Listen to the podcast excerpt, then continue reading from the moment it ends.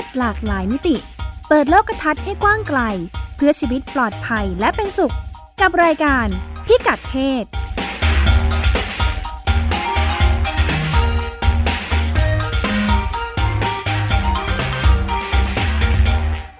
สวัสดีค่ะ ต้อนรับคุณผู้ฟังเข้าสู่รายการพิกัดเพศนะคะ กับดิฉันรัชดาธราภาค และคุณพงศธรสโรธนาวุฒิค่ะ สวัสดีครับ ค่ะ วันนี้เราจะมาคุยกันเรื่อง ครอบครัวแม่เลี้ยงเดี่ยวสวัสดิการแม่เลี้ยงเดี่ยวครอบครัวเราในอดีตมาเนี่ยเราหลับตาเราก็จะเห็นพ่อแม่ลูกใช่ไหมคะ ปัจจุบันสังคมไทยร่วมสมัย ซึ่งเชื่อว่าก็จะเป็นแบบเดียวกันกับประเทศอื่น ๆ ของคุณพงศธรเนี่ยนะ ครอบครัวมีหลายแบบ เราไม่ได้มีแต่ครอบครัวเดียวเออแม้แต่ครอบครัวเดียวของเราก็ไม่มีลูกกันเยอะขึ้นนะคะ ครอบครัวขยายของไทยเนี่ยเขามีการสำรวจนะว่า เอาเข้าจริง ๆ แล้วเนี่ยรูปแบบครอบครัวขยายของเราเนี่ยเพิ่มขึ้นเรื่อยๆนะ คุณพงศธรคุณผู้ฟัง ครอบครัวขยายหมายถึงอยู่กันเกินเกินสามรุ่นอะสามรุ่นขึ้นไป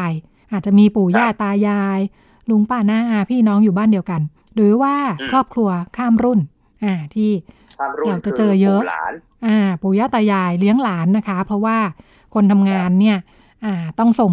ส่งลูกกลับไปให้ปู่ย่าตายายเลี้ยง ที่บ้านต่างจังหวัดครับแล้วก็กระแสที่มาแรง ครอบครัวอีกประเภทหนึ่งที่มาแรง เพิ่มจำนวนขึ้นอย่างชัดเจนของบ้านเราคือ ครอบครัวเลี้ยงเดี่ยว หมายถึงอ่าพ่อหรือแม่ที่เลี้ยงลูกคนเดียว ในบ้านเราตัวเลขบอกว่า 80%เป็นแม่เลี้ยงเดี่ยว ส่วนใหญ่เป็นแม่เลี้ยงเดี่ยว พ่อเลี้ยงเดี่ยวจะน้อยกว่า ใช่ เพราะว่าส่วนมากพออาเลิกล้างหรือว่าฝ่ายเดียวที่เลี้ยงลูกเนี่ยอ่าผู้หญิงรับไป คุณพงศธรก็เลย รวบรวมมาให้เราดูกันใช่ไหมว่าในต่างประเทศเนี่ยเขาก็สนใจแม่เลี้ยงเดี่ยวนะทำให้มีการอืมดูแลจัดสวัสดิการ ลองไปดูของประเทศอื่นก่อนแล้วเดี๋ยวเรากลับครับมาดูบ้านเราว่า เริ่มมีความตื่นตัวเรื่องนี้ด้วยเหมือนกันครับวันนี้เราจะพาคุณผู้ฟังไปดูสถานการณ์ที่สหรัฐ เป็นประเทศที่มีครอบครัวเลี้ยงเดี่ยวเยอะที่สุดในโลกโอ้ค่ะอืมจำนวนเหรอเพราะว่าประชากรเขาก็เยอะอยู่แล้วจำนวนครับ เวลาเราพูดถึงครอบครัวเลี้ยงเดี่ยวเนี่ย มันต้องมีลูกไงค่ะ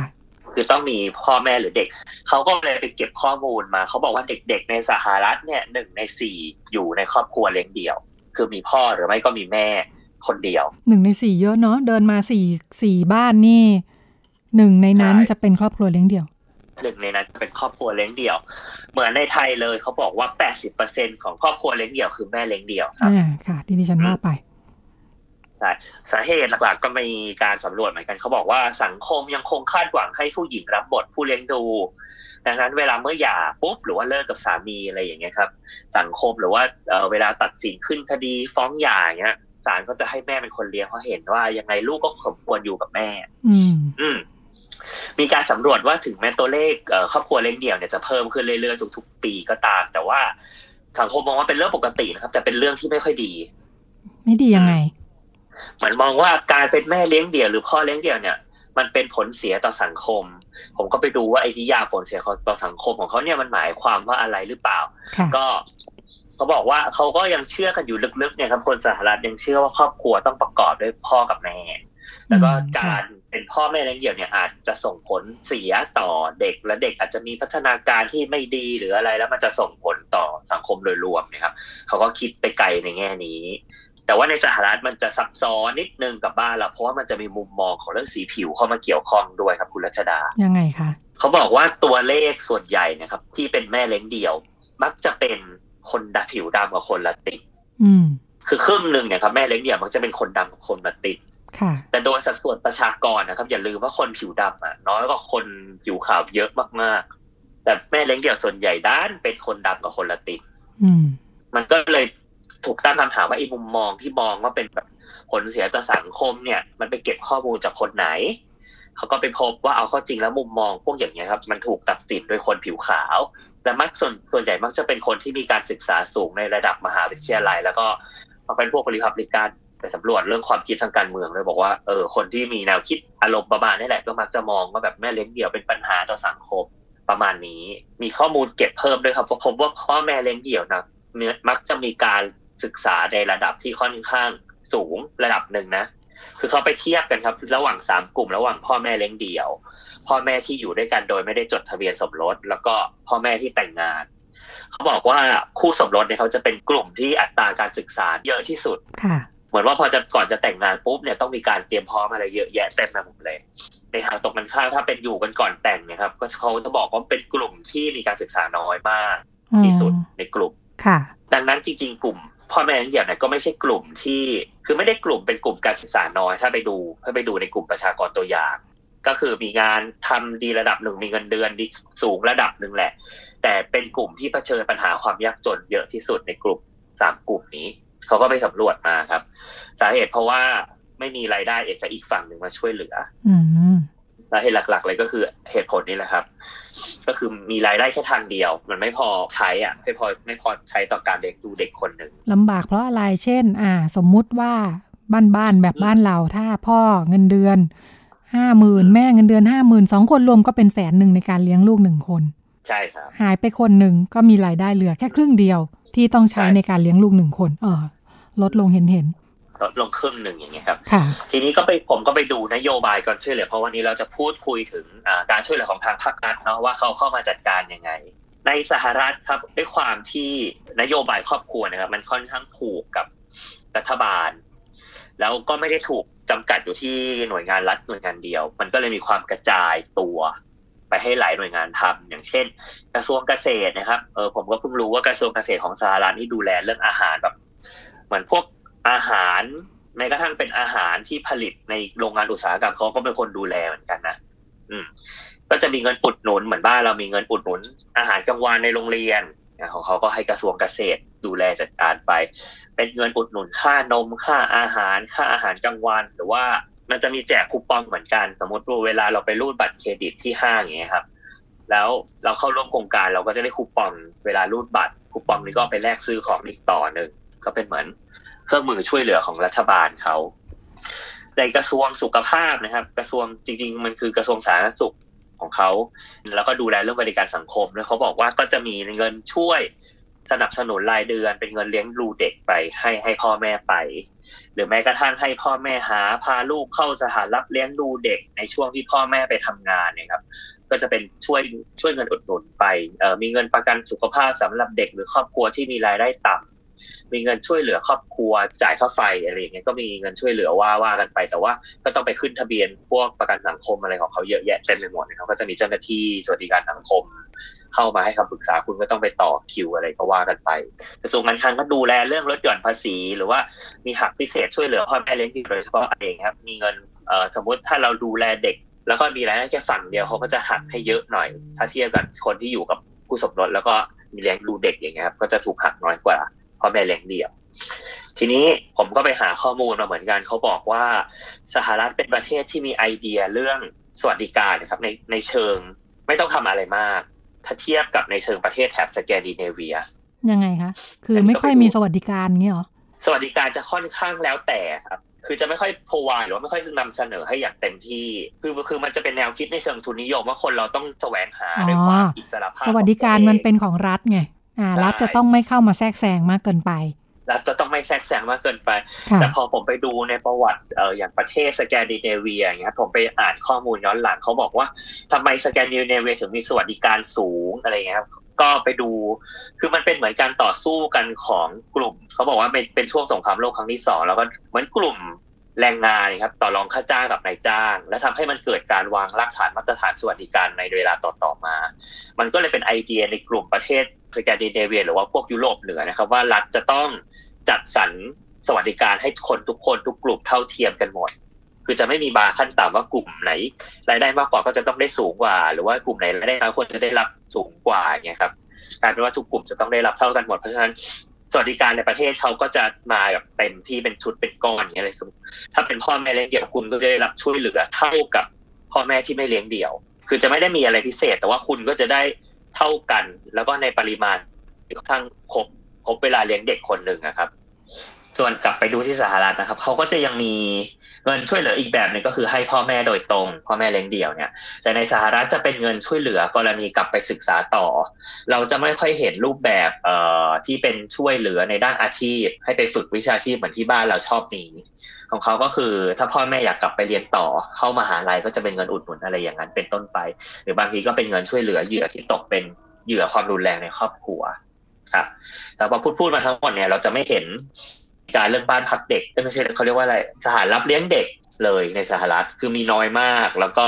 เป็นปัญหาที่พ่อแม่ทุกคนบ่นครับว่าไม่ใช่เฉพาะพ่อแม่เลี้ยงเดี่ยวคือ ไม่มีที่ฝากลูกตอนที่ตัวเองไปทำงาน คือพอมันไม่มีชายแคร์หรือว่าสถานรับเลี้ยงเด็กเนี่ยทำให้พ่อแม่หลายคนต้องลาออกจากงานเพื่อมาเลี้ยงดูบ้าน แล้วก็ถ้ายังมีคู่สมรสก็ยังโชคดี เพราะว่าก็ให้อีกคนหนึ่งไปทำงาน แต่เป็นพ่อแม่เลี้ยงเดี่ยวเนี่ยมันทำไม่ได้นะครับ ก็เลยเป็นปัญหาในสหรัฐอยู่ว่าเขาจะทำกันยังไง แล้วพอพูดถึงเรื่องสหรัฐเลี้ยงเด็กนะครับ ก็ไปดูที่อังกฤษมาเหมือนกันเขาบอกเป็นประเทศที่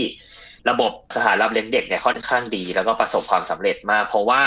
อังกฤษใช้ระบบให้เอกชนจัดการ คือรัฐบาลทำหน้าที่แค่ดูแลแล้วก็ควบคุมอย่างเดียวครับ ส่วนคนที่ไปจัดบริหารจัดการก่อตั้งสถานรับเลี้ยงเด็กเนี่ยเป็นเอกชนก็คือ ใครที่ต้องการทำอาชีพเป็นนักเลี้ยงดูเด็ก หรือว่าเป็นพี่เลี้ยงอะไรครับ ก็ไปอบรมขึ้นทะเบียนภาครัฐผ่านเทนนงเทนนิ่งอะไรก็ว่ากันไป แล้วก็รับไปจดทะเบียน เปิดบ้านพักตัวเองนะครับเป็นบ้านพักเลี้ยงดูเด็กได้รับเลี้ยงเด็ก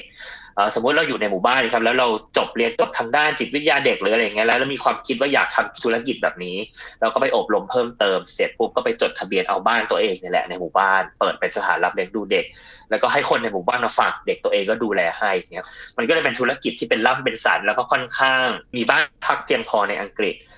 ก็จะไปขึ้นทะเบียนแล้วก็หาดูว่าสถานรับเลี้ยงดูเด็กที่ไหนใกล้บ้านตัวเองที่สุดนี่ครับ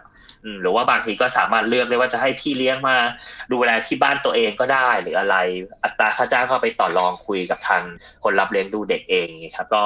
แล้วก็เงินที่ได้ตรงนี้ไอ้เงินที่จ่ายไปตรงนี้เอามาหักลดหย่อนภาษีได้ทีหลังต่างหากด้วยอันนี้เป็นสถานการณ์ที่อังกฤษก็จะเป็นอีกรูปแบบหนึ่งซึ่งเขาบอกว่าเป็นโมเดลที่ถ้าเทียบกับในยุโรปแล้วถือว่าเป็นโมเดลที่ค่อนข้างดีเลยทีเดียว ค่ะเขาพูดถึงเรื่อง day care nursery อะไรอย่างเงี้ยโหมัน ขาดแคลนจริงๆเนาะในบ้านเราเองก็เรามักจะมีประสบการณ์จากข่าวกันใช่ไหมเวลาเห็นว่าเนอร์เซอรี่แล้วดูแล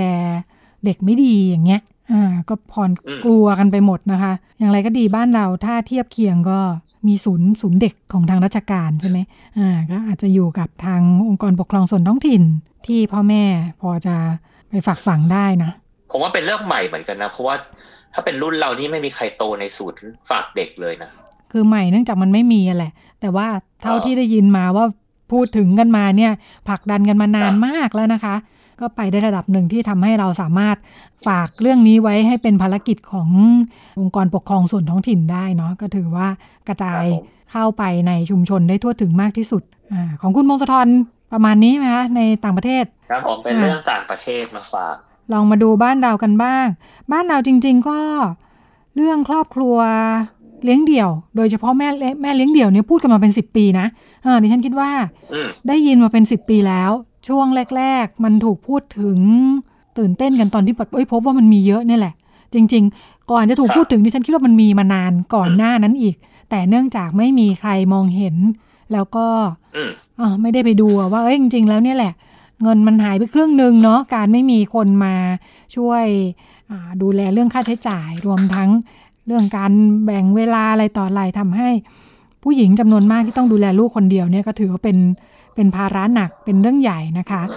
เพิ่งจะมาปีนี้แหละ ที่คิดว่าหลังจากได้ยินพูดกันมาเนี่ย มี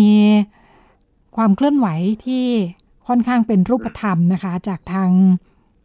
ภาครัฐอ่าโดยในปีนี้นะคะก็เลยลองไปเอามาฝากกัน ครอบครัวแม่เลี้ยงเดี่ยว ปีงบประมาณ 2,500 64 นะคะกระทรวงชายกระทรวงการพัฒนาสังคมและความมั่นคงของมนุษย์เป็นเจ้าภาพหลัก โดยกรมกิจการสตรีและครอบครัวนะคะ ซึ่งก็ไม่ได้ทำคนเดียวน่าสนใจที่คุณพงศธรพูดถึงเมื่อสักครู่ที่ฉันนึกนึกถึงอันนี้เลย คือล่าสุดของบ้านเรามี MOU MOU ของ 12 กระทรวง รวมทั้งกรุงเทพมหานครนะคะกทมเนี่ย ในเรื่องโครงการพัฒนาคุณภาพชีวิตกลุ่มเปราะบางลายครัวเรือนนายรัฐมนตรีเป็นเป็นหัวโต๊ะเป็นประธานเองนะคะ แล้วก็กลุ่มแม่เลี้ยงเดี่ยวก็เป็นหนึ่งในนั้น อย่างที่อย่างที่บอกว่างานมันเกี่ยวกับรอบด้านเนาะจะดูแลชีวิตคนเนี่ยมันเกี่ยวกับทุกเรื่อง ซึ่งทุกเรื่องก็ไปอยู่กับคนละกระทรวงเนี่ยน่าสนใจที่คุณพงศธรบอกว่าแม้แต่ เรื่องอาหารเด็กใช่ไหมเรื่องอาหารเด็กก็ไปอยู่กระทรวงเกษตรอย่างเงี้ย อืม จริง ๆ ก็น่าสนใจนะ ก็เขาดูแลเรื่องอาหารเรื่องอะไรใช่ไหม ในขณะที่บ้านเราพอบอกว่าอาหารเด็กเข้าโรงเรียนอย่างเงี้ย เราก็ดูในแง่ของว่า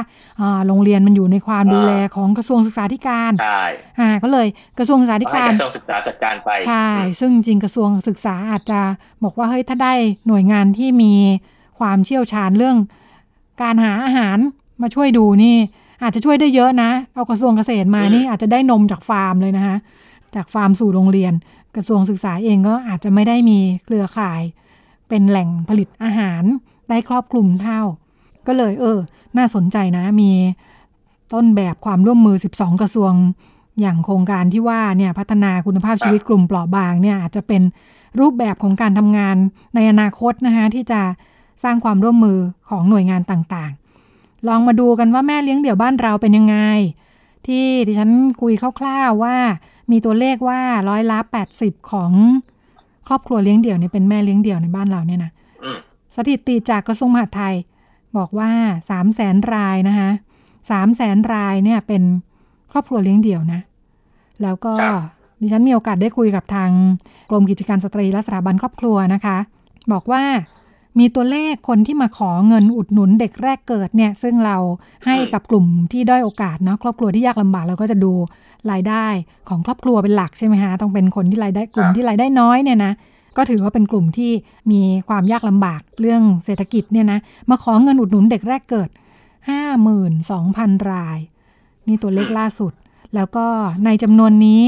ที่อายุต่ำกว่า 20 แปลว่าเป็นพ่อแม่วัยรุ่นเนี่ย6,400 รายครับ ทางกรมกิจการสตรีและสถาบันครอบครัวก็ไม่เยอะเนาะเขาก็เชื่อว่าตัวเลขยังยังยังตกหล่นอีกเยอะนะคะที่ไม่ได้มาแสดงตัวเพื่อขอรับความช่วยเหลือ แต่ว่าพอจะเริ่มทำนโยบายเรื่องแม่เลี้ยงเดี่ยวเนี่ยก็เลยยังไม่ได้เริ่มแบบทุ่นหน้าใช่ไหมคะทางกรมเนี่ยก็เลยมาจับจากข้อมูลตรงนี้แหละว่าไอ้เรามาดูว่า คนที่มาขอเงินอุดหนุนเด็กแรกเกิด ซึ่งแปลว่าด้อยฐานะอยู่แล้ว ด้อยฐานะอยู่แล้วและเป็น คนที่อายุต่ำกว่า 20 ปี แปลว่าเป็นแม่วัยรุ่นเป็นครอบครัววัยรุ่นเนาะต้องยากลำบากสุดแน่ๆอ่าเพราะฉะนั้นสนใจกลุ่มนี้ก่อน ลักษณะเลยเป็นโครงการนำร่องค่ะ ว่าเป็นการดูแลคุณภาพชีวิต แม่วัยรุ่นครอบครัววัยรุ่น ซึ่งเป็นกลุ่มเปราะบางเนี่ยนะ แบบครบวงจรเลย สิ่งที่ทางกรมทำนะคะ ที่ดิฉันมีโอกาสได้คุยกับท่านอธิบดีนะคะท่านอธิบดีจินตนาจันทร์บำรุงนะคะ จากกรมกิจการสตรีและสถาบันครอบครัวเนี่ย บอกว่าสิ่งที่ทำเป็นรูปธรรมมาก ๆ คือ ไปปรับปรุงศูนย์การเรียนรู้ และพัฒนาสตรี ซึ่งมีทั่วประเทศ 9 แห่งนะคะ เดิมเนี่ยเป็นศูนย์การเรียนรู้แล้วก็เอาไว้ฝึกอบรมอาชีพให้กับกลุ่มผู้หญิงที่ยากลำบากในหลาย ๆ ด้านนะคะ จาก ความดูแลของทางกระทรวงการพัฒนาสังคมและความมั่นคงของมนุษย์เนี่ยเขาถือพรบอยู่หลายฉบับ เพราะฉะนั้นผู้หญิงที่ต้องการความช่วยเหลือเนี่ยก็จะเข้ามาฝึกอบรมอาชีพที่ศูนย์นี้ได้ ก็เลยเพิ่มฟังก์ชันให้เป็นศูนย์บริการครอบครัวเลี้ยงเดี่ยว เพื่อให้พ่อแม่เลี้ยงเดี่ยวเนี่ยสามารถจะ walk in เข้ามาขอส่งเสริมด้านอาชีพที่คุณพงศธรบอกว่าของที่ไหนนะสหรัฐใช่ไหมที่บอกว่าเขา ส่วนมากเป็นเงินเรียนต่อของเราบอกว่าอยากทำครบวงจรเลย อันดับแรกที่ทางศูนย์จะดูแลเองเนี่ยคือเรื่องฝึกอบรมด้านอาชีพท่านนายทิบดีบอกว่านอกจากเป็นงานเชิง อันนี้เป็นตั้งรับเนาะคือให้เขาเดินเข้ามาที่ศูนย์ แต่ว่าเข้าใจความยากลำบากว่ากลุ่มได้โอกาส กลุ่มแม่วัยรุ่นที่ต้องเลี้ยงลูกเนี่ยจะให้เดินมาถึงศูนย์ ซึ่งเชื่อว่าอยู่ในทั่วประเทศก็มีอยู่ 9 แห่งอยู่แล้ว และ 9 แห่งเชื่อว่าจะอยู่ในตัวเมืองอ่าแต่ว่าเวลาปัญหามันเกิดเนี่ยคนอยู่ในชุมชนเนาะ เพราะฉะนั้นด้วยฐานต้องทำออนไลน์ไม่ฮอตไลน์ใช้สายแบบว่าเป็นลงไปในเยี่ยมบ้านเลยค่ะ เพราะว่าทางกรมเนี่ยมีฐานข้อมูลอยู่แล้วว่า บ้านไหนบ้างที่มาขอความช่วยเหลือขอรับเงินอุดหนุนเด็กแรกเกิดเนาะะเพราะฉะนั้นจากข้อมูลตรงนี้เนี่ยรู้เลยว่าเริ่มต้นใน 9 9 แห่งนี่แหละ ใน 9 จังหวัด 9 แห่งนี้มีกลุ่มเป้าหมายที่เป็นแม่วัยรุ่น และ ต้องการการฝึกอบรมอาชีพ ที่ไหนบ้างไหมอ่าส่งคนลงไปสำรวจถึงหมู่บ้านเลยค่ะ เพื่อจะชักชวนให้มาพัฒนารับการฝึกอบรมตรงนี้นะคะ ดิฉันมีเสียงท่านที่บดีจินตนามาฝากกันนะคะว่าท่านจะคุยให้ฟังว่าแล้วศูนย์ตรงนี้จะทำหน้าที่ช่วยเหลือในเรื่องใดบ้างค่ะ แม่ลุงเดี่ยวก็เป็นเป้าหมายหนึ่งในการพัฒนาคุณภาพชีวิตนะคะ เราทำในเชิงลุกด้วยนะคะ ลงไปเยี่ยมบ้านลงไปดูวิเคราะห์ปัญหาหรือ วางแนวทางช่วยเหลือ ถ้าพบเห็นว่าเขาอยากจะขาดในเรื่องของอาชีพนะคะก็ให้คำแนะนำเรื่องอาชีพ แต่ถ้าอยากจะฝึกอาชีพ ซึ่งรูปแบบการฝึกอาชีพของเราเนี่ย มันจริงๆจริง ๆ ก็มีทั้งมาฝึกที่ศูนย์เองนะคะ ซึ่งมีทั้งหลักสูตรระยะสั้นหลักสูตรระยะยาวนะคะ ไม่ว่าจะเป็นนวดแผนไทยตัดผมเสริมสวยตัดเย็บเสื้อผ้า หลักสูตรอาหารและเบเกอรี่นะคะ อันนี้ก็แล้วแต่อันนี้คือในสถาบัน เพราะนั้นเนี่ยแม่เลี้ยงเดียวนะคะ ที่ประสบปัญหา ในเรื่องของอาชีพนะคะอยากจะมีอาชีพมีทุนประกอบอาชีพก็สามารถมาฝึกของเราได้นะคะ หรืออยากจะรวมกลุ่มกันในชุมชนนะคะ ไม่พร้อมที่จะเข้ามาอยู่ในศูนย์ ก็สามารถรวมกลุ่มกันในชุมชน แล้วก็เราก็จะมีการมีเจ้าหน้าที่นะคะ ที่จะไปฝึกอาชีพในชุมชนนะคะ ในทั้งหลักสูตรระยะสั้นระยะยาวอันนี้หลังจากจบการฝึกอาชีพตอนนี้เราก็จะมีร่วมกับธนาคารออมสินนะคะ ในการที่จะ อบรมเรื่องด้านการเงินนะคะ ในเรื่องความรู้เบื้องต้นเรื่องการการจัดการการเงินการออม เพราะนั้นเนี่ยนอกจากเรื่องของทักษะอาชีพแล้วก็จะเป็นในเรื่องของอการเงินอันนี้นะคะ และส่วนถ้าเป็นอาอาชีพที่เกี่ยวกับอาหารและเบเกอรี่ ซึ่งมันก็จะต้องเราอบรมเพิ่มในเรื่องของอผู้สัมผัสอาหารนะคะ ผู้สัมผัสอาหาร เพราะว่าเดี๋ยวนี้ตามสถานการณ์แพร่ระบาดของโควิด -19 เนี่ยนะคะ เพราะนั้นคนที่ประกอบอาชีพ ด้านอาหารเนี่ยก็ต้องผ่านการอบรมในเรื่องของหลักสูตรผู้สัมผัสอาหารนะคะ ซึ่งเราก็ได้ร่วมกับกรมอนามัยกระทรวงสาธารณสุข อบรมในเรื่องของอาชีพเกี่ยวกับอาหาร การสัมผัสอาหารเขาออกไปก็จะได้มั่นใจ อันนี้ก็คือบริการที่เป็นของกรมกิจการสตรีและสถาบันครอบครัว ซึ่งเรานำร่องใน 9 จังหวัดเรื่องของศูนย์บริการแม่เลี้ยงเดี่ยวนะคะ แล้วก็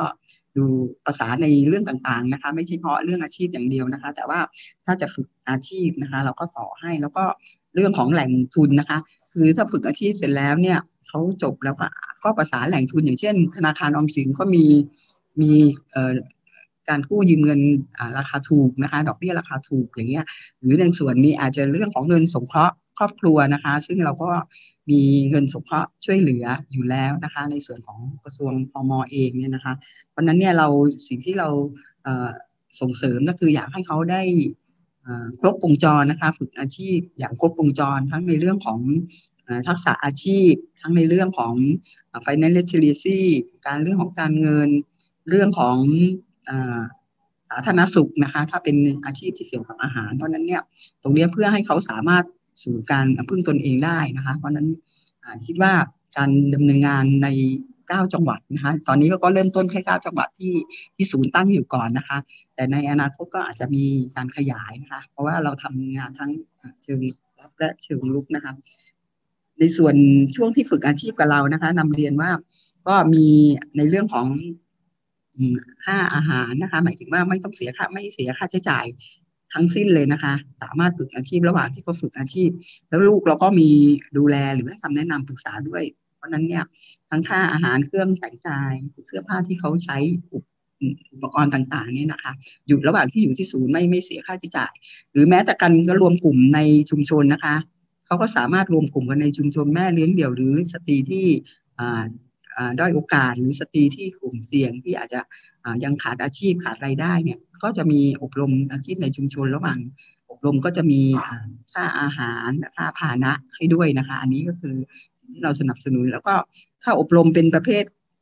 หัตถกรรมหรืออาชีพที่เกี่ยวกับในเรื่องของงานฝีมือต่างๆ ไม่ว่าจะเย็บผ้าหรือต่างๆเนี่ยนะคะ ก็เราก็จะมีเรื่องของส่งเสริม ลิตภัณฑ์ด้วยนะคะทำในเรื่องของการตลาดส่งเสริมผลิตภัณฑ์ให้ด้วย ซึ่งในอนาคตเร็วๆนี้เราก็จะทำในเรื่องของที่จะสามารถเอา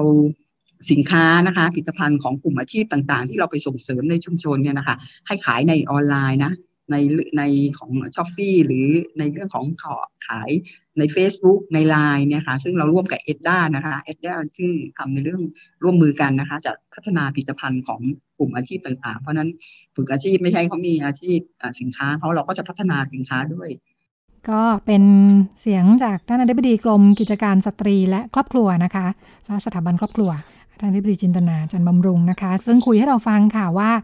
ศูนย์ที่จะตั้งขึ้นเนี่ยจะทำอะไรกันบ้างนะคะ ก็จะทำแบบนั้นได้เนี่ยอ๋อท่านคุยให้ฟังเยอะเลยค่ะ บอกว่าต้องปรับปรุงด้านสถานที่เยอะนะคะ เพราะว่าจากเดิมเนี่ยไม่ได้สร้างไว้เพื่อเพื่อรองรับแม่วัยรุ่นนะโดยเฉพาะเราบ้านเราเนี่ยทำงานเรื่องช่วยเหลือท้องไม่พร้อม รวมไปถึงแม่วัยรุ่นเนี่ยตาม พระราชบัญญัติการป้องกัน และแก้ไขปัญหาการตั้งครรภ์ในวัยรุ่นมา สักระยะหนึ่งนะคะทำให้รู้ว่าการจะ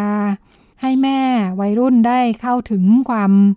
ช่วยเหลือสวัสดิการในด้านต่างๆ อย่างรอบด้านเนี่ยไม่ใช่เรื่องง่ายนะคะ แล้วก็ปัญหาใหญ่อันนึงคือต้องเลี้ยงลูกเอง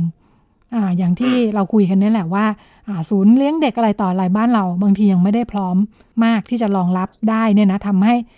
แม่วัยรุ่นจำนวนหนึ่งเนี่ยพอบอกว่าต้องได้เรียนนะ ต้องได้รับการฝึกอบรมอาชีพ ต้องโน่นต้องนี่ต้องนั่นเนี่ยในที่สุดแล้วไปไหนไม่ได้เลย เนื่องจากไม่มีใครเลี้ยงลูกให้เนี่ยอ่าที่บ้านก็ไม่มีที่ฝากเด็กใช่แล้วก็เป็นไปได้ว่าที่บ้านเองอ่าถ้าเป็นคนวัยทำงานเนี่ยเอาลูกไปฝากปู่ย่าตายายได้ แต่พอเป็นวัยรุ่นเนี่ยพ่อแม่ก็ยังอยู่ในวัยทำงานอ่าเพราะฉะนั้นพ่อแม่ก็บอกเอ้ยทำต้องทำงาน เพราะว่า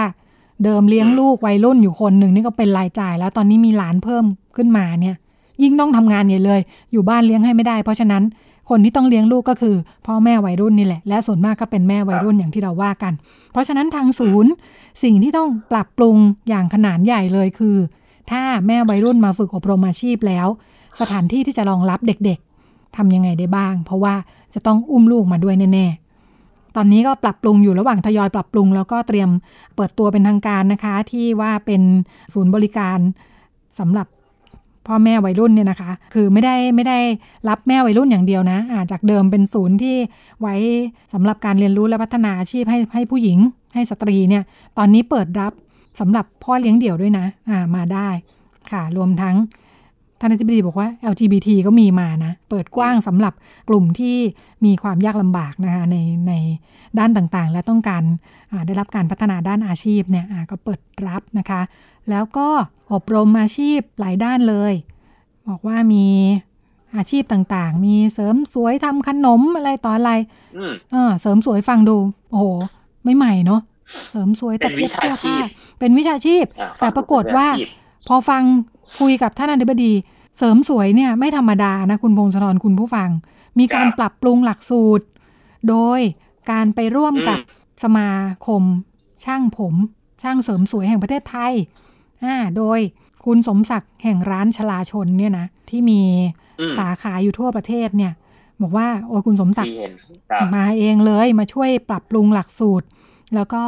จะมาฝึกอบรมเป็น TOT เรียกว่า Training of the Trainer ใช่ไหมอ่า ให้กับครูฝึกของศูนย์เนี่ยอ่าเพราะว่าศูนย์เก้าแห่งเนี่ยก็จะมีครูที่สอนตัดผมอยู่นะคะเนี่ยแหละ ฝึกอบรมให้ครูเลยว่า หลักสูตรช่างผมที่มันจะทันสมัยเนี่ยมันจะเป็นยังไงนะคะ รวมทั้งท่านอธิบดีบอกว่าทรงผมเกาหลีอะไรอย่างนี้ใช่ ไม่ใช่แค่ตัดผมอย่างเดียวด้วย เพราะว่าสิ่งสำคัญสำหรับการจะเป็นช่างผมได้เนี่ยมันต้องมี soft skill นะจะดูแลลูกค้ายังไง ต้องมีทักษะออกแบบต้องพูดคุยกับลูกค้ายังไง ให้ลูกค้าติดใจด้วยเนี่ยสำคัญอ่าเพราะฉะนั้นเนี่ยแหละ คุณสมศักดิ์จะมาช่วยดูแลช่วยเทรนให้นะคะ เพื่อที่ครูฝึกเนี่ยจะได้ไปอบรมต่อให้กับผู้หญิงผู้หญิง แล้วก็พ่อแม่วัยรุ่นต่าง ๆ เนี่ยดิฉันก็แบบโหสนใจมากเลย คุณมงคลคุณผู้ฟังดิฉันเนี่ยโปรโมทให้เขาหรือเปล่า คุยในแง่ระบบแล้วกันอ่าเนื่องจากทำผมกับสาขาของคุณสมศักดิ์เนี่ยทำให้น่าสนใจในแง่ว่าที่เปิดสาขาได้ทั่วประเทศขนาดนี้เนี่ย คือไม่ได้มั่วๆอ่าไม่ได้มั่วๆดิฉันคุยกับช่างหลายคนคือระบบการพัฒนาบุคลากรเนี่ยเป็นระบบมากๆดิฉันไม่แน่ใจว่าช่างผมเขาน่าจะมีน่าจะเป็นพันคนอยู่เหมือนกันนะ ทั่วประเทศเนี่ยมีการฝึกอบรมทุกปี โดยที่คุณสมศักดิ์เนี่ยจะไปอัปเดตเทรนด์อ่าแกก็จะเดินทางไปต่างประเทศเพื่อไปดูว่าเทรนด์กระแสของปีนี้แฟชั่นผมเป็นยังไงเทคนิควิธีอุปกรณ์เครื่องไม้เครื่องมือต่างๆ แล้วก็กลับมาเทรนต่อให้กับพนักงาน พนักงานเขาเนี่ยเป็นประจำทุกปีจะมีแบบเหมือนเข้าค่ายอะคุณมงคลธรเข้าค่ายเพื่อแบบอัปเดต อัปเดต อัปเดตเทรนกัน อ่า รวมทั้งแบบฝึกปลือฝีมือไม่ได้อยู่นิ่งๆอะ เออ ก็ถือว่าเป็นวิชาชีพมาก เพราะว่า อ่า น้องๆที่เป็นช่างผมเนี่ยเราก็จะรู้นะ ส่วนมากก็ไม่ได้เรียนสูงหรอก แต่ว่าจบม .6 จบอะไรต่ออะไรเนี่ย การได้มา เรียนต่อในเรื่องช่างทำผม แล้วก็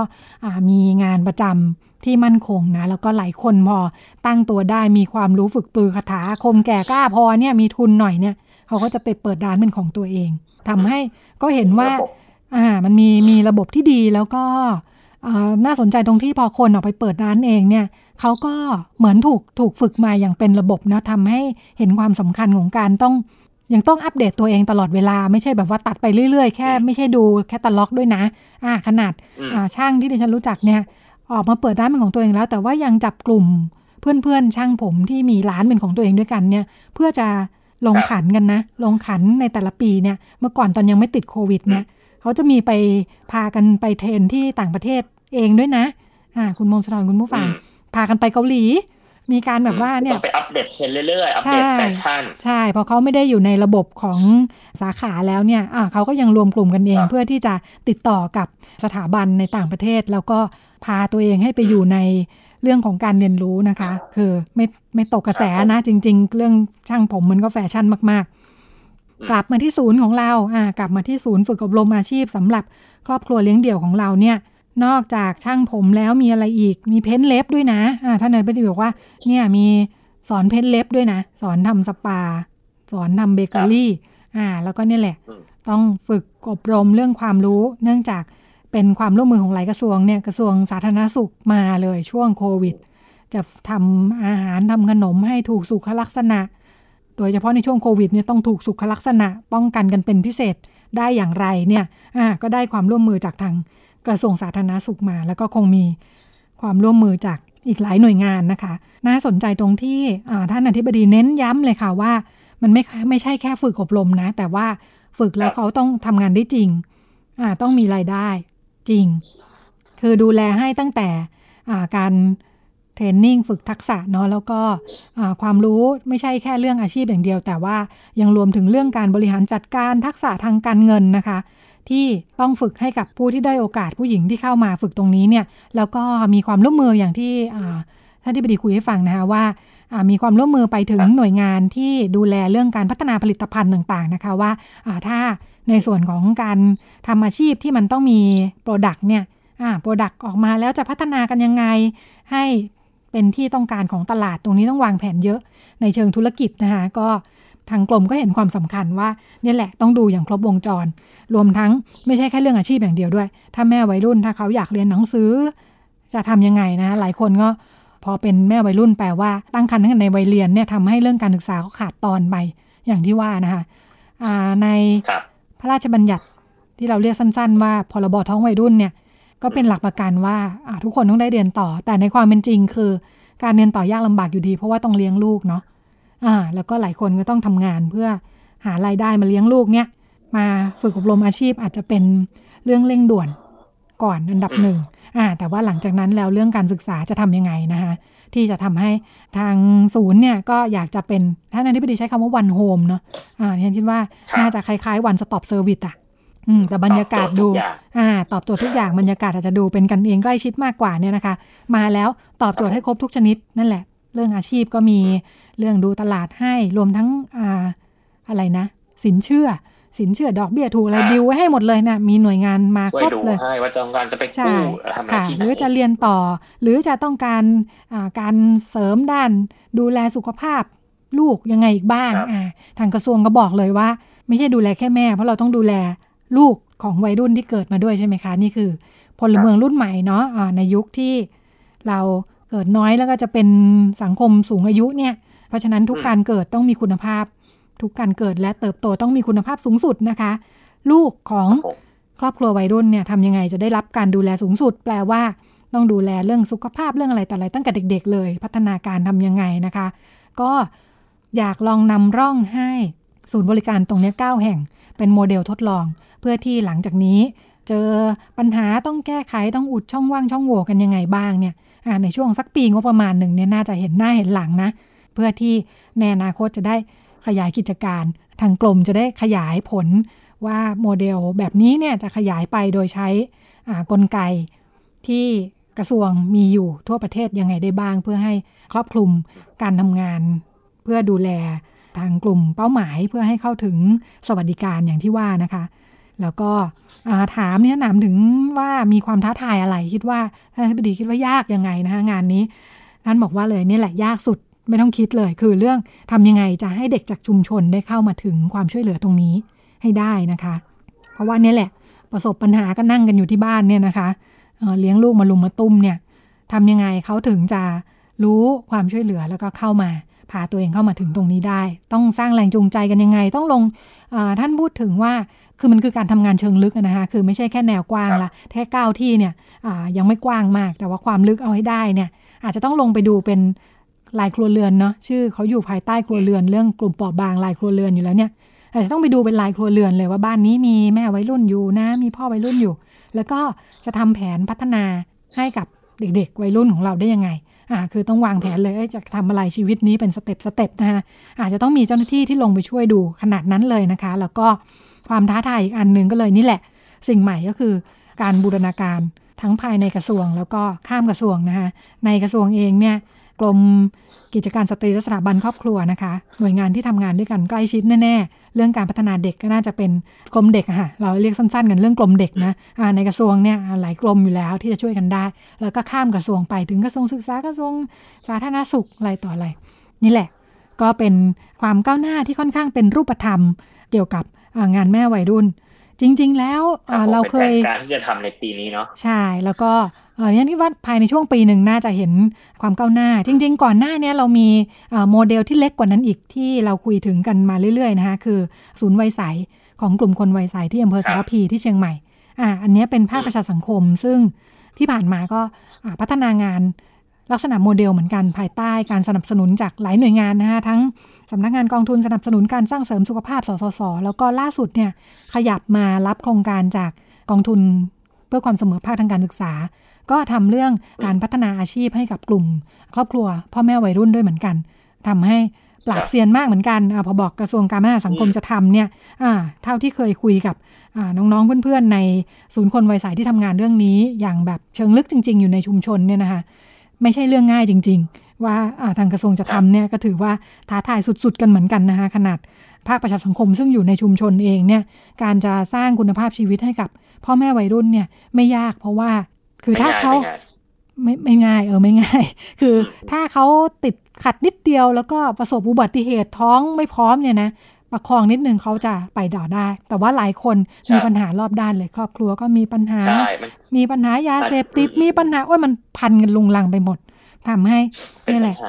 มาสิบสองกระทรวงไม่รู้จะพอไหมเนี่ยนะฮะบ้านเราตอนนี้อาจจะต้องมีกี่กระทรวงแล้วต้องมากันให้ครบเนี่ยนะ ก็เป็นเรื่องที่นำมาฝากกันยุติธรรมหรืออะไรน่าจะมาหมดนะฉันว่าคือเดิมเรามีสหวิชาชีพไม่พอนะฮะต้องมากันทุกกระทรวงเนี่ยนะค่ะ ก็เป็นเรื่องราวของพ่อแม่วัยรุ่นที่นำมาฝากกัน แล้วก็หมดเวลาแล้วช่วงนี้ คุณพงศธรกับดิฉัน พักสักครู่แล้วก็เดี๋ยวช่วงถัดไป เราพบกับคุณหมอโอ ในช่วงเรื่องเพศเรื่องลูกค่ะ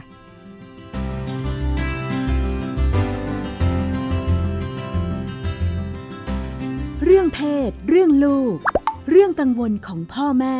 มีทางออก คุยกับหมอโอ แพทย์หญิงจิราพรอรุณากูล กุมารแพทย์เวชศาสตร์วัยรุ่น โรงพยาบาลรามาธิบดี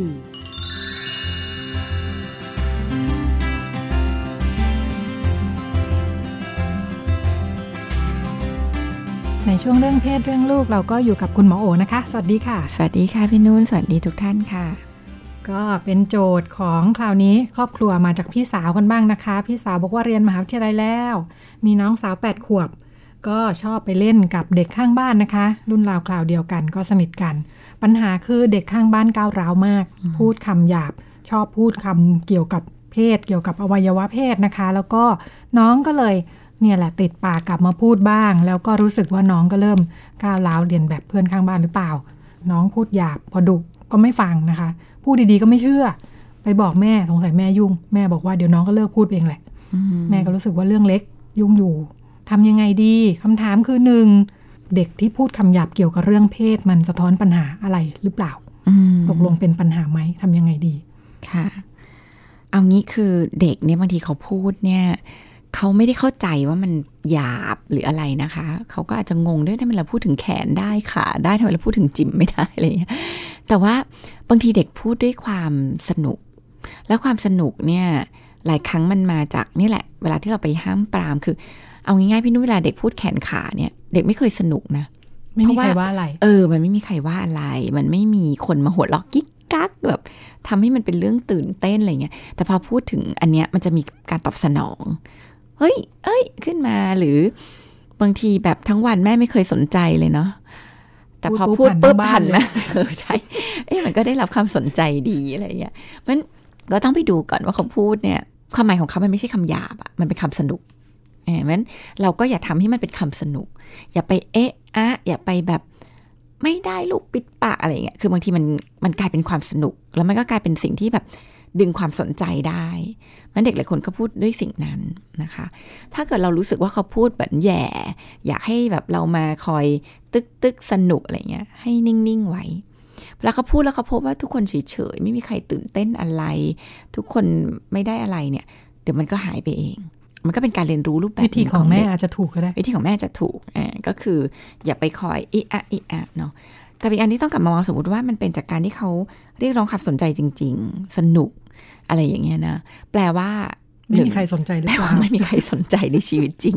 มันต้องใช้วิธีแบบนี้มาเรียกร้อง กับเขาไม่ไม่มีความสนุกรูปแบบอื่นอะคือชีวิตมันคือเด็ก ๆ ต้องต้องสนุกใช่ไหมมันก็ก็ควรจะสนุกเด็ก ๆ ก็ควรจะทำอะไรเล่นอะไรให้สนุกพอพอมันไม่มีอะไรสนุกอย่างอื่น มันก็กลับมา ทำอะไรสนุกสนุกแบบเนี้ยเออที่มันก็อ่าง่ายดีสนุกดีอะไรอย่างเงี้ยมันก็ลองมองเออเราก็ชวนเขาไปทำอะไรสนุกสนุกอย่างอื่นทำให้เขาไม่ต้องมาสนุกกับเรื่องการพูดอะไรแบบนี้นะคะ แต่ถ้าเขาพูดด้วยอารมณ์ โมโห โกรธแล้วใช้คำหยาบอันนี้เริ่มมีความหมาย อันเนี้ยใมีความหมายค่ะในเชิงที่แบบเขาใช้ออกมาแบบจัดการใช้อะไร ซึ่งอันหนึงก็อาจจะเป็นเพราะว่าเขารู้ว่าเราไม่ชอบ แล้วพอเขาโกรธเขาโมโหเขาก็เอาคำนั้นมาจัดการ เพราะว่าเราจะได้เจ็บปวด เพราะว่าเราเขาพูดสิ่งที่แบบไม่ควรพูดแล้วเราไม่ชอบนะคะ อันนี้ก็อาจจะต้องสอนลูกว่าเวลาโกรธเนี่ยเขาพูดอะไรได้ อะไรโอเคอะไรไม่โอเค เวลาโกรธทำอะไรได้เวลาโกรธมานั่งมุมนี้ได้มาขีดขีดขีดขีดบนกระดาษแบบนี้ได้ มาปาลูกบอลไปไกลๆได้อะไรอย่างเงี้ยทำให้เขารู้ว่าโกรธทำอะไรได้ แต่พูดแบบนี้ไม่โอเคอแล้วก็วิธีการที่ที่ คุณยายใช้เนาะที่แบบ เออบางทีอย่าไปสนใจเนี่ยทำได้ถ้าเกิดคิดว่าเขาทำด้วยการเรียกร้องความสนใจ แต่ถ้าเขาทำด้วยเพราความโกรธเนี่ย การที่เราไม่สนใจเขาก็จะไม่มีทางเลือกอื่น ว่า เอ๊ะเราเวลาโกรธเนี่ย ไม่ให้พูดอันนี้พูดอะไรได้นะคะคำถามคือมันสะท้อนปัญหาอะไรก็คิดว่านี่แหละสะท้อนปัญหาคือ คนสนใจในชีวิตจริงไม่ค่อยมีหรือเปล่า ความสนใจที่เรื่องสนุกอื่น ๆ ในชีวิตไม่ค่อยมีทำไหม เนาะหรือไม่ค่อยรู้ว่าเวลาที่ถ้าเขาพูดด้วยความโกรธนะคะ เวลาที่แบบโกรธแล้วมันจัดการอารมณ์ตัวเองไม่ได้ทีนี้มันมีประเด็นหนึ่งที่น่าสนใจก็คือดุว่าก็ไม่ฟังอะไรเงี้ยคือเราเราอาจจะชอบไป attack ตอนที่เขากำลังพูด ซึ่งตอนนั้นเป็นตอนที่เขากำลังมีอารมณ์ มันอาจจะไม่ค่อย work เท่าไหร่ เราอาจจะมาแบบสอนเขาตอนที่เขาอารมณ์สงบแล้วนะคะ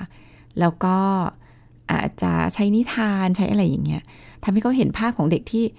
พูดจาไม่น่ารักอ่ามันเป็นยังไงมีผลยังไงบ้าง แล้วให้เขาลองให้ลองวิเคราะห์ลองมองเนี่ยก็อาจจะช่วยคำถามถัดไปก็คือ เด็กข้างบ้านไม่น่ารักเนี่ย ตกลง อันนี้คุณพี่สาวนะก็เลยอืมไม่ให้น้องไปเล่นด้วยเลยดีไหม แต่ก็มีกันอยู่สองคนนี่แหละ ในย่านนี้ ไปมาหากันเล่นกันอยู่ทำยังไงดี อันที่หนึ่งนะคะก็คือ ให้เล่นด้วยกัน เพราะว่านี่คือความสุขในชีวิตเขาเนาะแล้วเราไปพรากความสุขเขาโดยที่เป็นปัญหาจากเรื่อง ไม่ได้เป็นเรื่องใหญ่ อันนี้ก็ไม่ไม่ควรทำโดยเฉพาะกับการที่เขาก็ไม่มีเพื่อนเล่นคนอื่น อันที่สองคือเล่นในพื้นที่ของเรา ที่เราสอนและจัดการได้ เวลาที่ไปเล่นบ้านเขาเราอาจจะแบบสอนอะไรมากไม่ได้ลูกเขาเนาะชวนลูกเขามาเล่นบ้านเรา เวลาลูกเขาพูดคำหยาบอ่าเราจะบอกได้ว่า เออ อันนี้ ไม่พูดนะลูกพูดคำนี้แทนอ่าเวลาที่หนูพูดหนูไม่พูดคำนี้หรือ อย่างที่บอกก็คือถ้าเป็นพื้นที่เรามันจะสอนได้ มันก็ชวนมาเล่นบ้านเรา ชวนมาได้อยู่ในสายตาที่เราสามารถที่จะช่วยบอกได้นะคะ ก็ลองดูก่อนเนาะกับอีกอันหนึงเนี่ย เวลาที่เจอเด็กก้าวร้าวอย่าเพิ่งรีบไปสรุปว่าติดเพื่อน เอามาจากเพื่อน กลับมาดูเลย ว่าในบ้านเราเองจริง ๆ มันมีปัญหาอะไรที่ทำให้เด็กคนหนึ่งก้าวร้าวหรือเปล่า คือบางทีพอเราไปสรุปว่าเป็นเพราะว่าไปติดเพื่อนมา เราจะลืมที่จะแก้ปัญหาหรือมองถึงปัญหาอื่นๆ หลายครั้งเด็กก้าวร้าวมีที่มาที่ไม่ใช่จากจากการติดเพื่อนมาจากการที่มีอารมณ์ที่ไม่มีความสุขเป็นของตัวเองอยู่แล้ว อย่างเช่นเนี่ยแม่ไม่ค่อยมีเวลาไม่ใส่ใจ แม่ยุ่งยุ่งแม่เล่นหน้าจอตลอดอะไรอย่างเงี้ยเนาะสิ่งเหล่านี้ทำให้เด็กคนหนึ่งมันมันหงุดหงิด มันไม่มีความสุข อืมมันกลับมาดูว่า เอ๊ความรักความสัมพันธ์ในบ้านจริงดีอยู่หรือเปล่า เด็กก้าวร้าวหลายคนมาจากผู้ใหญ่ที่ก้าวร้าวแม่บ่นว่าตำหนิเสียงดัง โมโหใช้อารมณ์ เด็กก็จะก้าวร้าวก็กลับมาดูสิ่งเหล่านี้ก่อน สร้างเขาเรียกว่าสร้างพื้นที่ในบ้านเรา ให้เป็นพื้นที่ไม่ผลิตเด็กก้าวร้าวก่อน เวลาที่เขาไปเจอเด็กที่ก้าวร้าวหรืออะไรเนี่ย เราจะสอนเขาง่ายขึ้นว่า อันนี้มันไม่โอเคนะลูกมันทำให้เราหงุดหงิดเนาะเราเห็นสังเกตใจตัวเองไหมว่ามันมันไม่มีความสุขมันร้อนอะไรเงี้ย เราถึงจะสอนเขาได้ดี กลับมาดูปัญหาที่บ้านก่อน ถ้าเด็กเขาจะสัมพันธ์กับเพื่อนยังไง ถ้าเพื่อนเป็นสไตล์แบบนี้อะไรเงี้ยเป็นไปได้ไหมว่าเด็กจะไม่ต้องเรียนแบบหรือไม่ต้องมีพฤติกรรมที่คล้ายกันเพื่อให้แบบรู้สึกว่าได้รับการยอมรับอะไรได้เวลาที่เราเจอเพื่อนที่ หรือเป็นกลุ่มอะไรเงี้ยนะยิ่งแบบเป็นกลุ่มคืออันนี้พูดถึงเด็กเล็กเนาะค่ะ คือ เขาไม่เข้าใจบางอย่างเขาไม่เข้าใจว่าอันนี้ดีไม่ดีอะไรเงี้ยแล้วก็เป็นธรรมดาเลยคือเราจะซึมซับกับคนรอบข้าง เพราะฉะนั้นคนรอบข้างที่เป็นปัญหาเนี่ยมันก็จะทำให้เราซึมซับนิสัยอะไรบางอย่างขึ้นมาได้เหมือนกัน แต่ที่ทั้งนั้นเนี่ยเด็กเป็นเป็นมนุษย์ที่สอนได้ อย่างที่บอกก็คือ เราไม่ใช่สอนแค่ลูกเราเนาะเราสอนได้ทั้งสองคนเลย ถ้าเอามาเล่นในพื้นที่บ้านเรา เราก็ช่วยเตือนเขาได้ ช่วยบอกเขาได้ตั้งกติกาได้อ่าว่าเนี่ยเราจะมีการตั้งกติกาว่าชั่วโมงนี้เราจะเล่นเนี่ยเราไม่มีการใช้คำหยาบนะ อ่าเราจะช่วยแบบชมเขาได้เวลาที่ผ่านไปสิบนาที เก่งมากเลยลูกหนูไม่แบบหลุดคำหยาบมาเลยเก่งมากคือทำให้เขาแบบ รู้สึกว่าเออเขาอยากพัฒนาตัวเองทางด้านที่ดีขึ้นอย่างเงี้ยนะคะ ก็ต้องตอบว่าเด็กซึมซับกันได้ แต่เด็กก็สามารถที่จะสอนได้ และเราต้องเชื่อว่าลูกเราเนี่ยเป็นคนสร้างการเปลี่ยนแปลงได้เราอย่าเชื่อแต่ว่าลูกเราจะตกเป็นเหยื่อลูกเราจะตกเป็นเหยื่อลูกเราจะเป็นคนที่ลุกขึ้นมาสร้างการเปลี่ยนแปลงได้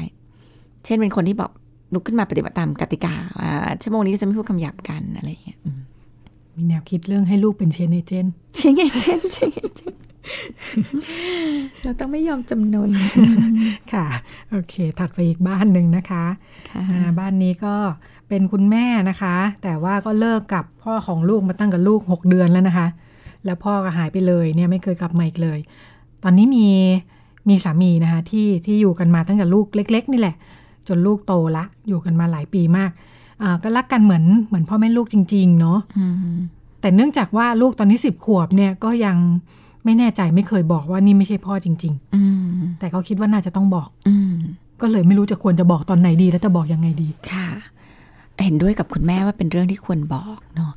ความลับมันไม่มีในโลกแล้วก็วันหนึ่งเขาก็ต้องเจอเอกสารเจออะไรต่างๆ มากมายเพราะฉะนั้นการที่ทำให้เขารู้สึกว่า เราเคารพเขา เราอยู่กันแบบ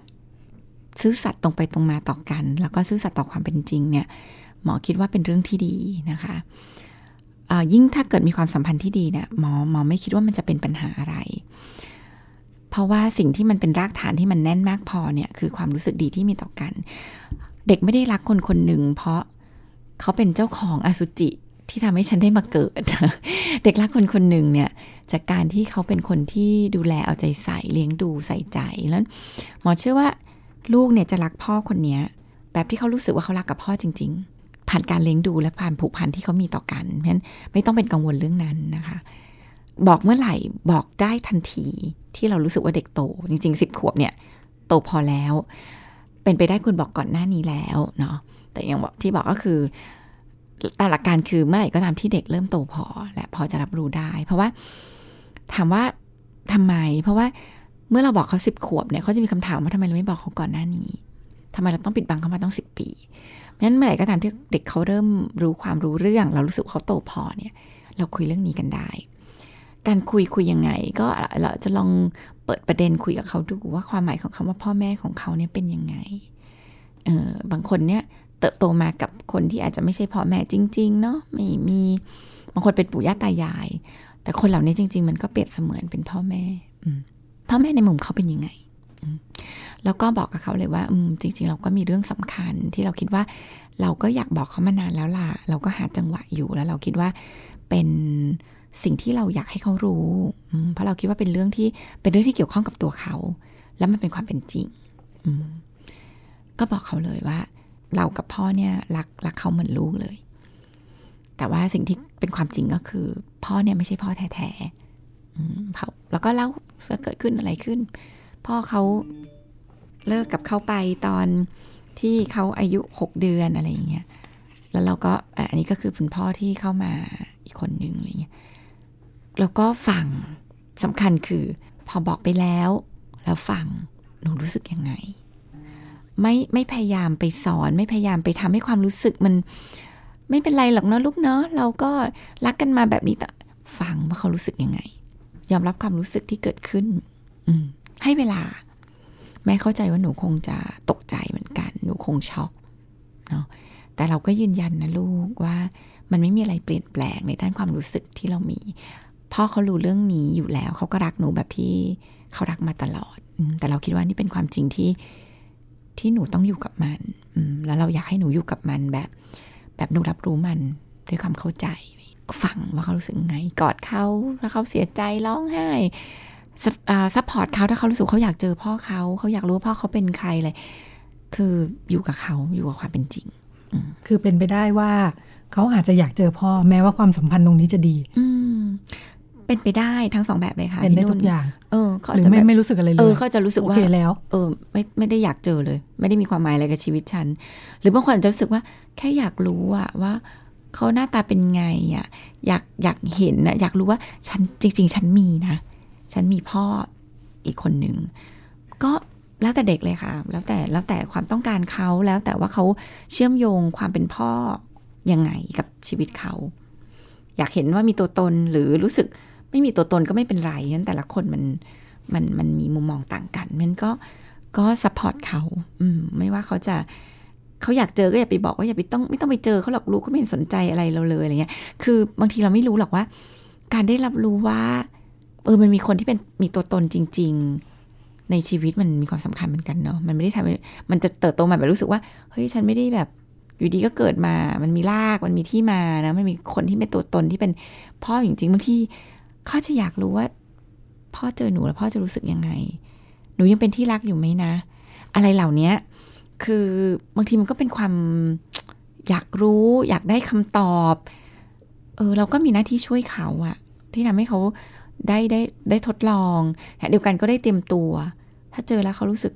เขาไม่อะไรกับหนูเลย หนูจะยังไงลูก มันแปลว่าอะไร มันจะมีความหมายกับเรายังไง หนูจะรู้สึกไง หนูจะจัดการกับมันยังไง สิ่งเหล่านี้หมอว่าก็ เป็นพื้นที่เรียนรู้ที่ดี ฟังนี้เหมือนว่าก็ก็เปิดเปิดเปิดเนาะว่าว่าลูกจะให้ให้คุณค่ากับแต่ละเรื่องอืมอธิบายมันไว้ยังไงอืมกับตัวเองนี้ใช่ไหมใช่อืมก็รับฟังเขาค่ะค่ะว่าเขามองมันยังไง เขามีความต้องการอะไรค่ะ ไปอีกประเด็นหนึ่งนะคะ เป็นเรื่องเรื่องพัฒนาการร่างกาย ลูกสาวอายุห้าขวบห้าเดือน สูงร้อยสิบน้ำหนักยี่สิบแปด เห็นหน้าอกบวมอืมๆลูกก็ไม่ได้อ้วนมากเท่าไหร่นะแต่ก็อ้วนแหละอืมตกลงอ้วนขึ้นหรือว่า หน้าอกนมขึ้นได้ไหมคะอายุเท่านี้มันเกิดจากอะไรได้บ้าง ควรแบบไหนควรจะพาไปหาหมอ ค่ะเมื่อไหร่ก็ตามที่เห็นเด็กมีหน้าอกแล้วไม่แน่ใจนะหมอแนะนำว่า ก็ควรจะพาไปพบแพทย์เพราะว่าเต้านมที่เราเห็นเนี่ยหลายครั้งมันคือไขมันจริง ๆ คุณหมอเนี่ยเขาจะมีวิธีการก็คือเขาจะคลำ คลำเนี่ยคือถ้าเตถ้าเป็นเนื้อนมมันจะแข็งๆ มันจะมีความเฟิร์มๆเป็นก้อนแบบเต้านมเนาะแต่ถ้ามันเป็นไขมันมันก็จะแบบเละๆนุ่มๆ ซึ่งจะคำไม่เจอก้อนเต้านม ทีนี้คนส่วนใหญ่อะค่ะ ไม่รู้ เพราะเราก็ไม่เคยฝึกคำเนาะแบบนี้นมแบบนี้ไม่ใช่อะไรเงี้ยไม่แน่ใจเนี่ยควรจะรีบพาพบแพทย์ เพราะว่าห้าขวบห้าเดือนถ้ามีเต้านมจริงถือว่าเร็ว แล้วการที่มีเต้านมเร็วเนี่ย มันจะไปส่งผลกับเรื่องการเข้าสู่วัยเจริญพันธุ์เร็ว ก็จะมีผลกับเรื่องของความสูง เด็กก็จะสูงได้ไม่เต็มศักยภาพของตัวเอง มีผลกับเรื่องพัฒนาการทางจิตใจความเครียดอะไรเงี้ย เพราะฉะนั้นน่ะก็ควรที่จะพาไปพบแพทย์ถ้าเราไม่แน่ใจ แล้วอันนี้มันตรวจง่ายมากเลยค่ะ คุณหมอก็จะแค่คลำๆดูแล้วก็อ๋อไม่อันนี้แค่ไขมันนะอาจจะเป็นจากน้ำหนักก็อาจจะต้องมาดูอะควบคุม ของกินจุกจิกหน่อย เพื่อให้สูงขึ้นน้ำหนักจะได้คงที่อะตัวน้ำหนักคงที่ก็จะรูปร่างดีขึ้นอะไรเงี้ยหมอว่าควรพาไปตรวจอถ้าเกิดตรวจแล้วเป็นเป็นนมเป็นนมจริงเป็นน้ำอมจริงอ่าต้องทำยังไง คุณหมอทำเขาก็ไงจะมีการอ่าเจาะเลือดดูนะคะค่ะว่า อันเนี้ยมีการเข้าสู่วัยเจริญพันธุ์จริงไหม อาจจะมีการทำเทสดูเนาะฟิล์มอายุกระดูก ก็จะก็จะฟิล์มกระดูกข้อมือ เพื่อจะดูว่าอายุกระดูกเนี่ยมัน advance ไปหรือเปล่า เพราะว่าพอเข้าวัยเจริญพันธุ์เร็วเนี่ยฮอร์โมนเพศมันทำให้กระดูกเนี่ยมันเจริญเติบโตขึ้นเร็ว ซึ่งมันจะดูเหมือนดีนะดูสูงเปล่ามันจะหยุดเร็ว แล้วความสูงเนี่ยมันจะไม่เต็มศักยภาพที่ควรจะเป็น ถ้าเกิดสมมติว่าเขาหนุ่มสาวจริงฮอร์โมนอันเนี้ยเกิดขึ้นจากสมองจริงนะคะ หรือบางครั้งเขาจะหาอย่างอื่นว่า คือเขาจะมีการทดสอบก่อนว่าไอ้ฮอร์โมนที่เกิดขึ้นเนี่ยมันมาจาก รังไข่หรือมาจากสมองข้างบนนะคะ ที่มากระตุ้นรังไข่อีกทีหนึ่งเขาก็จะหาถ้าเกิดบางคนเนี่ยเจอว่าอ้าวตกลงจริงมีเนื้องอก ที่ทำให้มีฮอร์โมนผิดปกติ บางคนเจอว่าเป็นจากเข้าหนูสาวเร็วผิดปกติ ก็มีวิธีการรักษาก็จะมีการให้ยาเพื่อหยุดฮอร์โมนที่มาจากสมอง แล้วก็ทำให้เด็กยังไม่เข้าสู่วัยเจริญพันธุ์ตามปกติ ค่ะ ก็พาไปหาคุณหมอได้เลยนะคะควรจะค่ะค่ะ เป็นเรื่องราวที่นำมาฝากกันในวันนี้นะคะ แล้วก็ค่ะหมดเวลาแล้วค่ะดิฉันกับคุณหมอโอลาคุณผู้ฟังไปก่อนสวัสดีค่ะ สวัสดีค่ะ ติดตามรายการได้ที่ www.thaipbspodcast.com แอปพลิเคชัน Thai PBS Podcast หรือฟังผ่านแอปพลิเคชัน Podcast ของ iOS Google Podcast Android Podbean SoundCloud และ Spotify ติดตามความเคลื่อนไหวของรายการและแสดงความคิดเห็น โดยกดถูกใจที่ facebook.com/thaipbspodcast